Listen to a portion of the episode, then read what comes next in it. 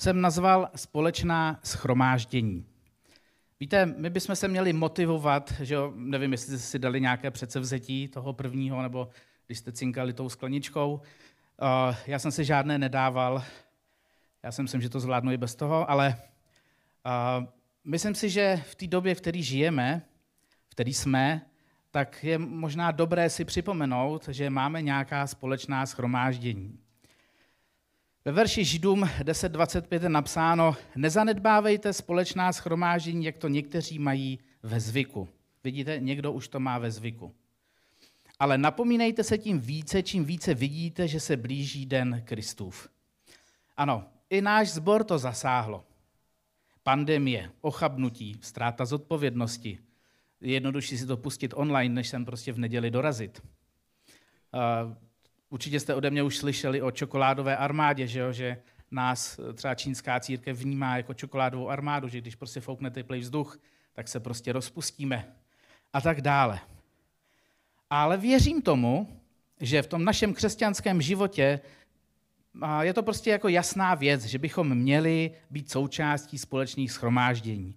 A prostě občas se někdy stane, že na ty věci pozapomeneme a myslím, že jsme natolik dlouho křesťané a natolik milujeme Pána Boha, že jsme schopní eh, nad tím zapřemýšlet, změnit svoje postoje a rozběhnout se tím správným směrem. Protože dnes nebudu mluvit o tom, že bychom měli chodit a zapojovat se a podobně. Já věřím tomu, že nám to prostě jasné a pokud v tom máme maličko binec nebo nám to zrovna nejde, tak si myslím, že jsme natolik blízko Bohu, že jsme schopní se zamyslet poprosit Boha o pomoc a změnit to.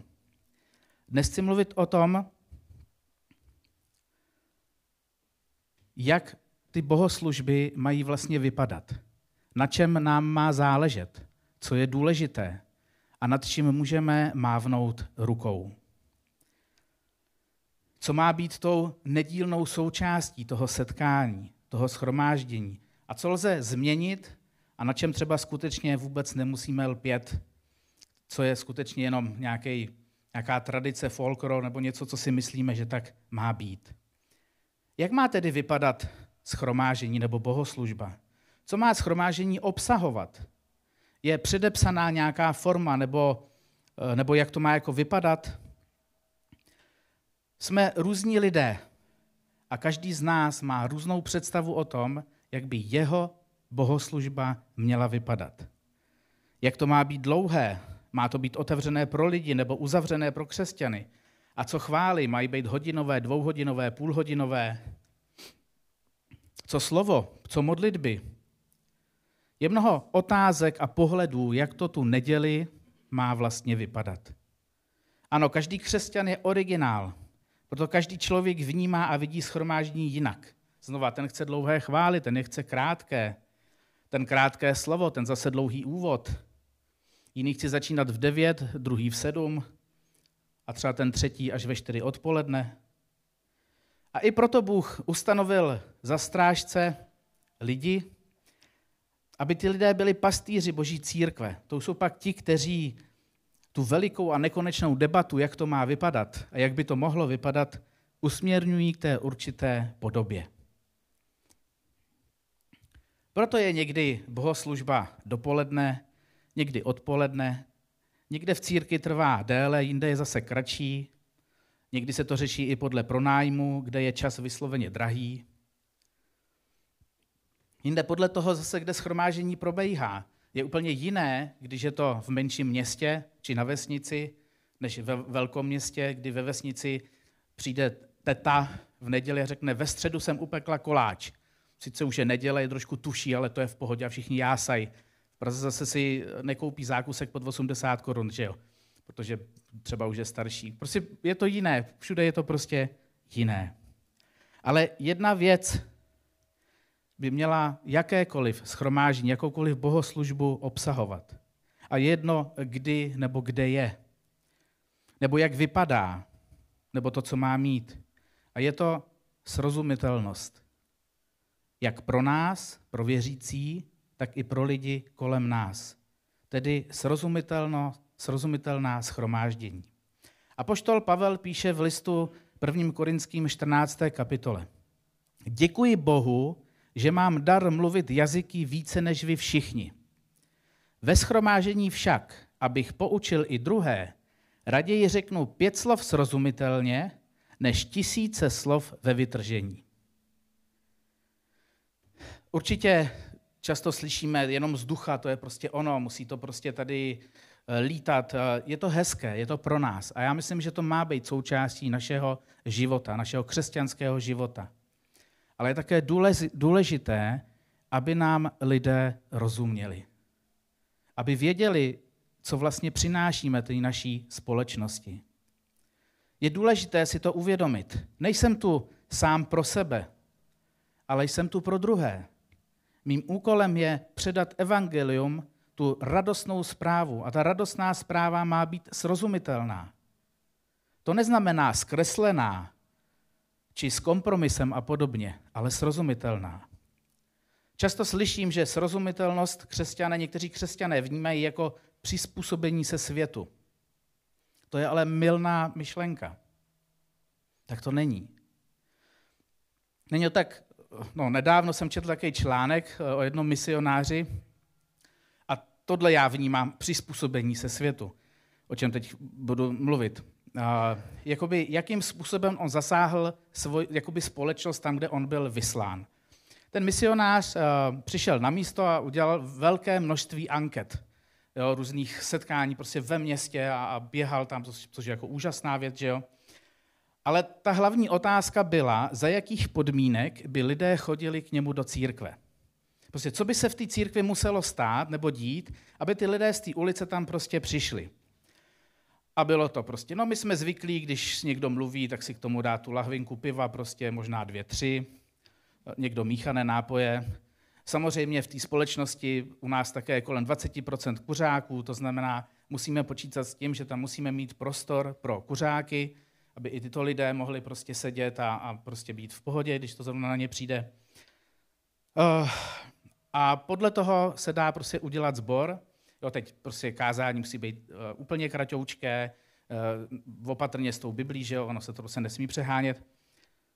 Tomuhle já říkám přizpůsobení se světu. Tohle to znamená, že se církev či ten sbor snaží získat lidi díky tomu, že tam prostě nejsou právě ty projevy ducha.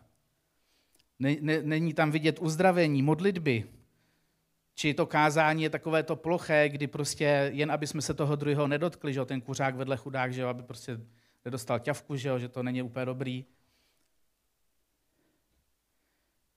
Ale teď my právě se máme na svých bohoslužbách dotýkat srdcí lidí skrze poselství, skrze chvály, skrze modlitbu. My přece nechceme mít sbory, kde to křesťanství takzvaně nebolí. Tohle plodí vlažnost, tohle plodí nestálost.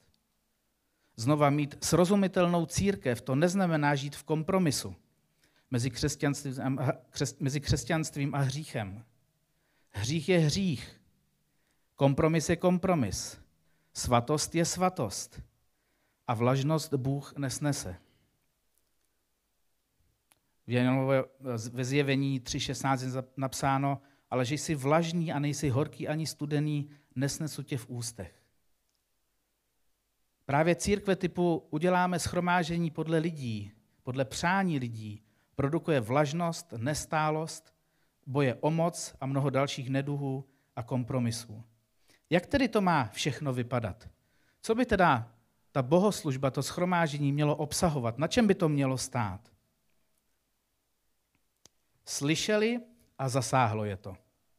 To je to, co chceme. Lidé slyšeli a zasáhlo je to. Ve skutcích 2.37 je napsáno. Když to uslyšeli, byli hluboce zasaženi v srdci a řekli Petrovi i ostatním apoštolům, co máme dělat, muži bratři.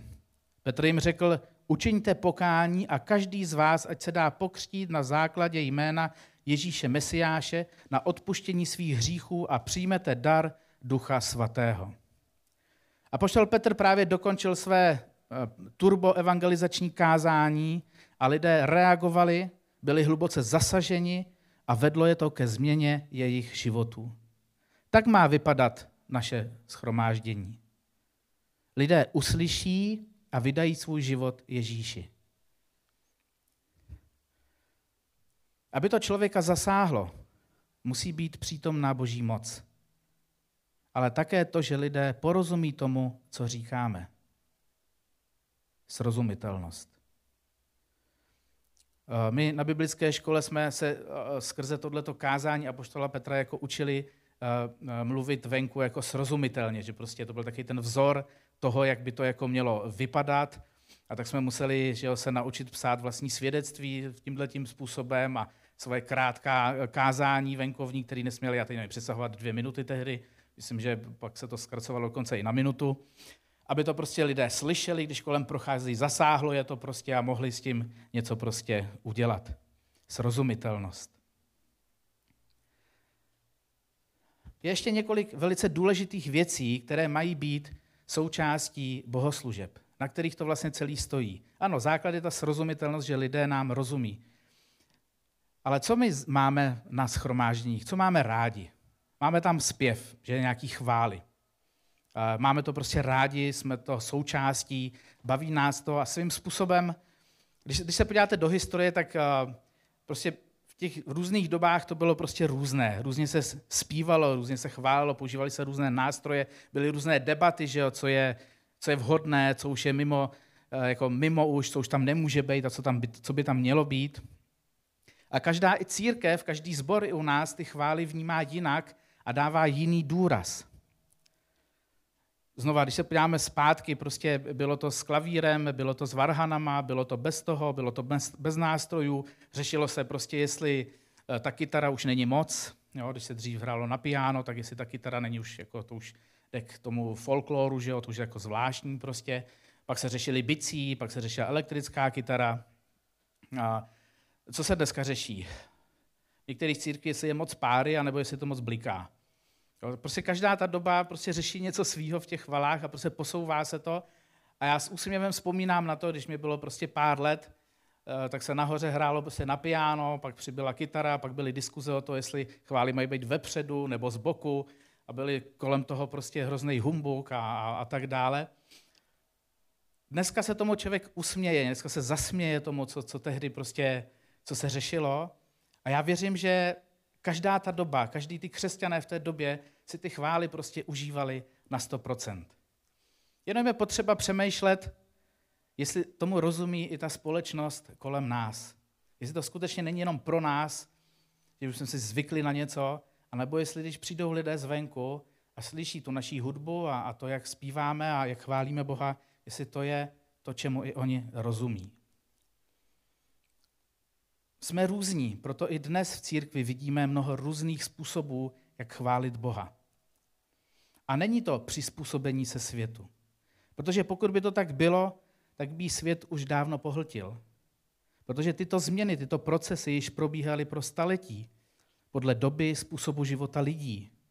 Ale ta živá Kristova církev je tu stále. Není to přizpůsobení, je to pro porozumění. Lidé dnes slyší na něco jiného než před 30 lety. A Bůh ukazuje, že jsou mnohem důležitější věci, které mají být součástí schromáždění. A není to zrovna ta forma chval, je to živý Bůh. Musí být chválen jenom v duchu božím, ve vytržení, anebo s plným vědomím. A pokud ano, jsou to chvály, které nejsou hodné Boha?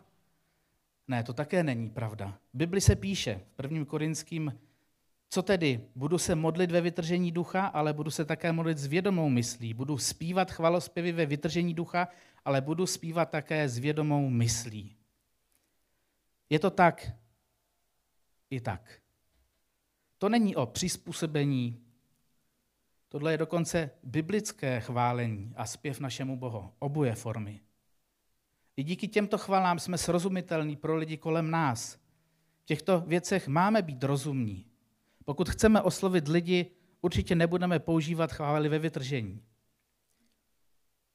Ale já věřím, a tak to i zažívám, že i při chvalách s plnou vědomou myslí je uprostřed nás hospodin.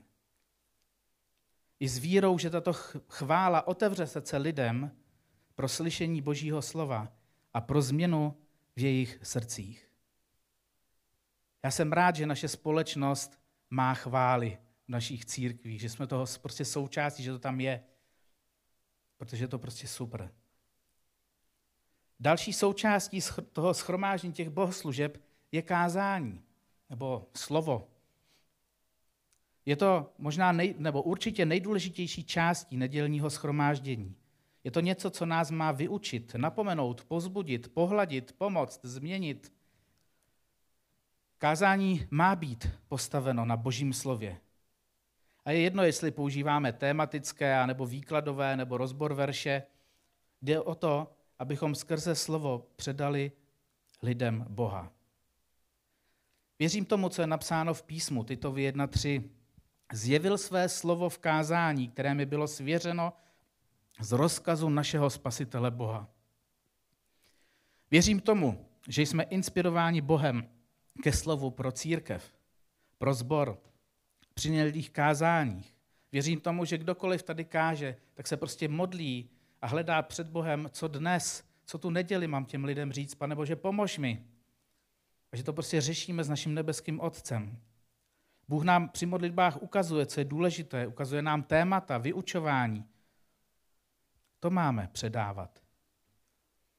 Ale co se týče formy, způsobu, to je na nás. Jestli používám projekci, rekvizity, ilustraci, nebo jestli musím stát zakazatelnou a pokud se uhne 10 cm, je už to mimo to požehnání. Ne. A nebo slýcháváme, musí být dlouhé. Pod jednu hodinu to není kázání. A po hodinovém kázání jsou schopní to, to slovo toho kazatele, pastora doplnit ještě další starší, že jo, kteří mají dalších 3x20 minut povídání o tom, co zažili minulý týden. Jenže pak ten kazatel se doma úplně zbytečně připravoval, že jo, protože mu to prostě přebyli ty další bratři či sestry. Někomu vadí moc veršů, někomu zase málo veršů. Je důležité, abychom byli znova srozumitelní. Krátké slovo neznamená neduchovní slovo. A na druhou stranu dlouhé slovo neznamená kázání pod mocí ducha. Když je to moc dlouhý, lidé si ani nepamatují, co bylo na začátku. Kázání má směřovat k Bohu, k Bibli, ke změně, ke změně posluchačů.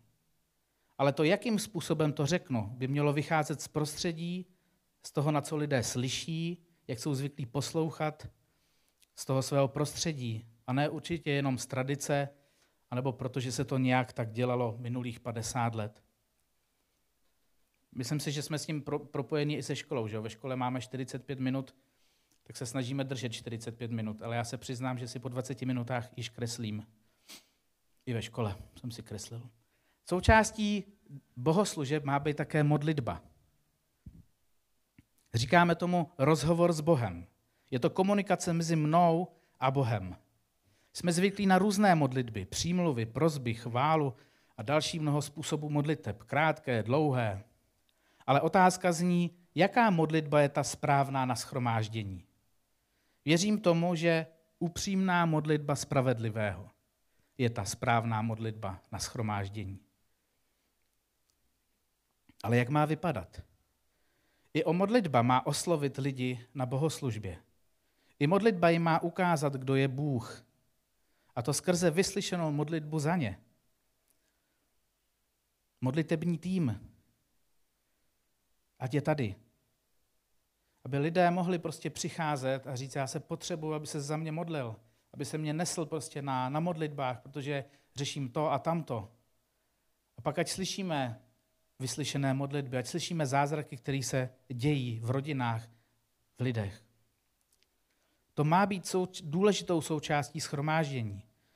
Modlitby za potřeby jsou modlitby, na které lidi slyší. A to, prosím, mnozí z nich nejsou křesťané. Kolikrát se vám už stalo, že jste vnímali, že máte jít za člověkem, možná za svým sousedem, a modlit se za něho, za jeho situaci, kterou zrovna teď prožívá. Za jejich potřebu. Za to, co teď prožívají.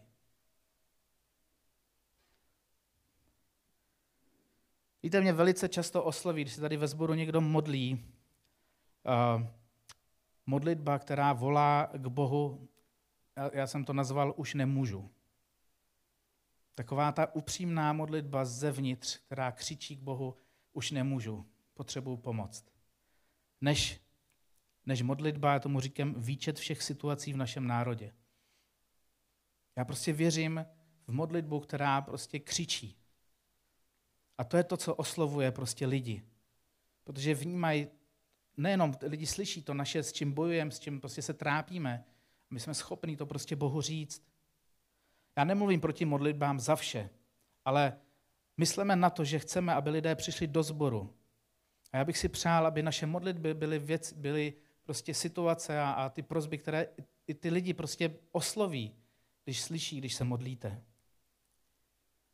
Chci, aby jsme jim byli schopni nabídnout modlitbu za jejich situaci, za jejich život a modlili se jsme s nimi. Další věc, kterou, která je důležitá pro naší církev, pro nás, pro ty schromáždění, jsou vztahy. Nedílnou součástí schromáždění je i společenství mezi námi. Myslím tímto lidské, to setkání, to popovídání, to, že spolu trávíme čas. Lidé kolem nás mají vědět, že nejsou pro nás jen očkrtnutí na seznamu, ale že víra v Boha je i o lidech, o nás a o vztahu mezi mnou a tebou. Že je to nedílnou součástí církve, ale právě i toho nedělního schromáždění. Naučit se vytvářet prostředí v budování vztahů mezi námi i lidmi, kteří přijdou mezi nás. Jak? Jestli kavárna, klub po schromáždění, čajovna nebo jenom posezení v křeslích, to je v celku jedno. Ale měl by být prostor pro tuto věc. Takový paradox, sbory, které jsou v pronájmech, touží potom, aby mohly být spolu déle po schromáždění a sbory, které mají vlastní prostory, tak lidé z nich často rychle utíkají domů. Proč? Vystydne vám oběd? Nebo vám lidé ve vlastním sboru nemají co říct? Ale mají. Protože nás spojuje Kristus. A hlavně my máme co říct lidem kolem sebe. Každý z vás. Je jedna věc, že kazatel nebo pastor řekne slovo, ono je možná tady takhle zakazatelnou a osobní to třeba moc není. Ale právě v čase po schromáždění to začíná být osobní. Využívejme toho, pracujme s tím. Jsou čtyři důležité věci, které mají být součástí schromáždění. Chvály, slovo, modlitby, vztahy. Pokud tyto věci nedělní schromáždění neobsahuje, měl bych se zamyslet, co je špatně.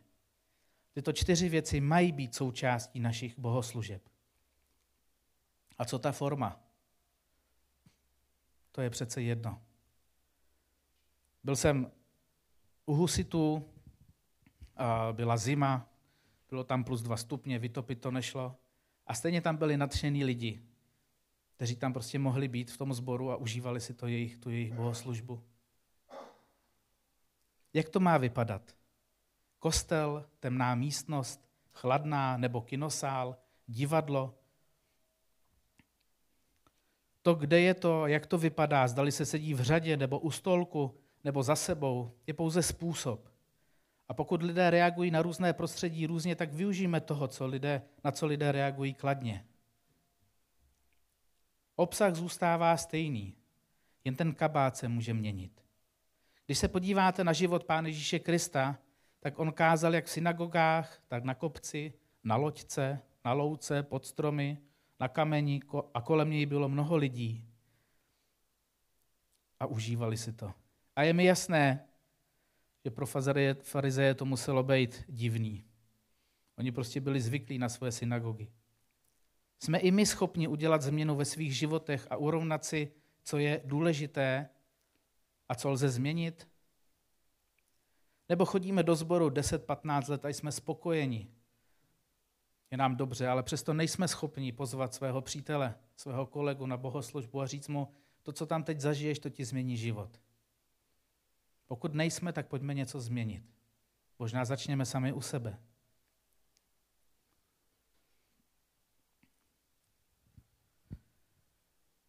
Můžeme přemýšlet, můžeme na sobě pracovat. Co změnit proto, aby se naše církev otevřela pro lidi.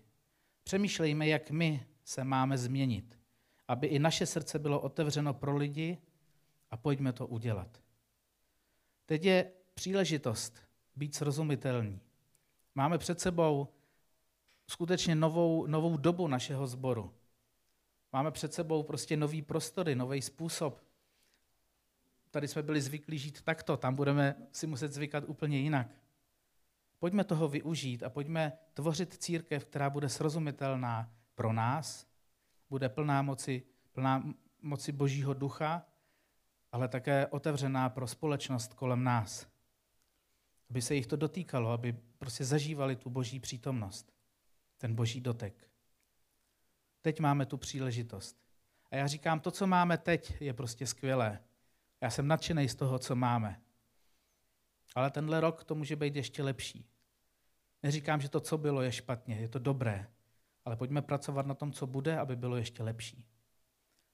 Pane Ježíši, já ti chci moc poděkovat za, za to, že můžeme mít společná schromáždění, že se můžeme scházet, že jsme prostě spolu, že můžeme tě chválit, že můžeme naslouchat tvému slovu, že se můžeme společně modlit a že můžeme mít společně mezi sebou obecenství, ty vztahy.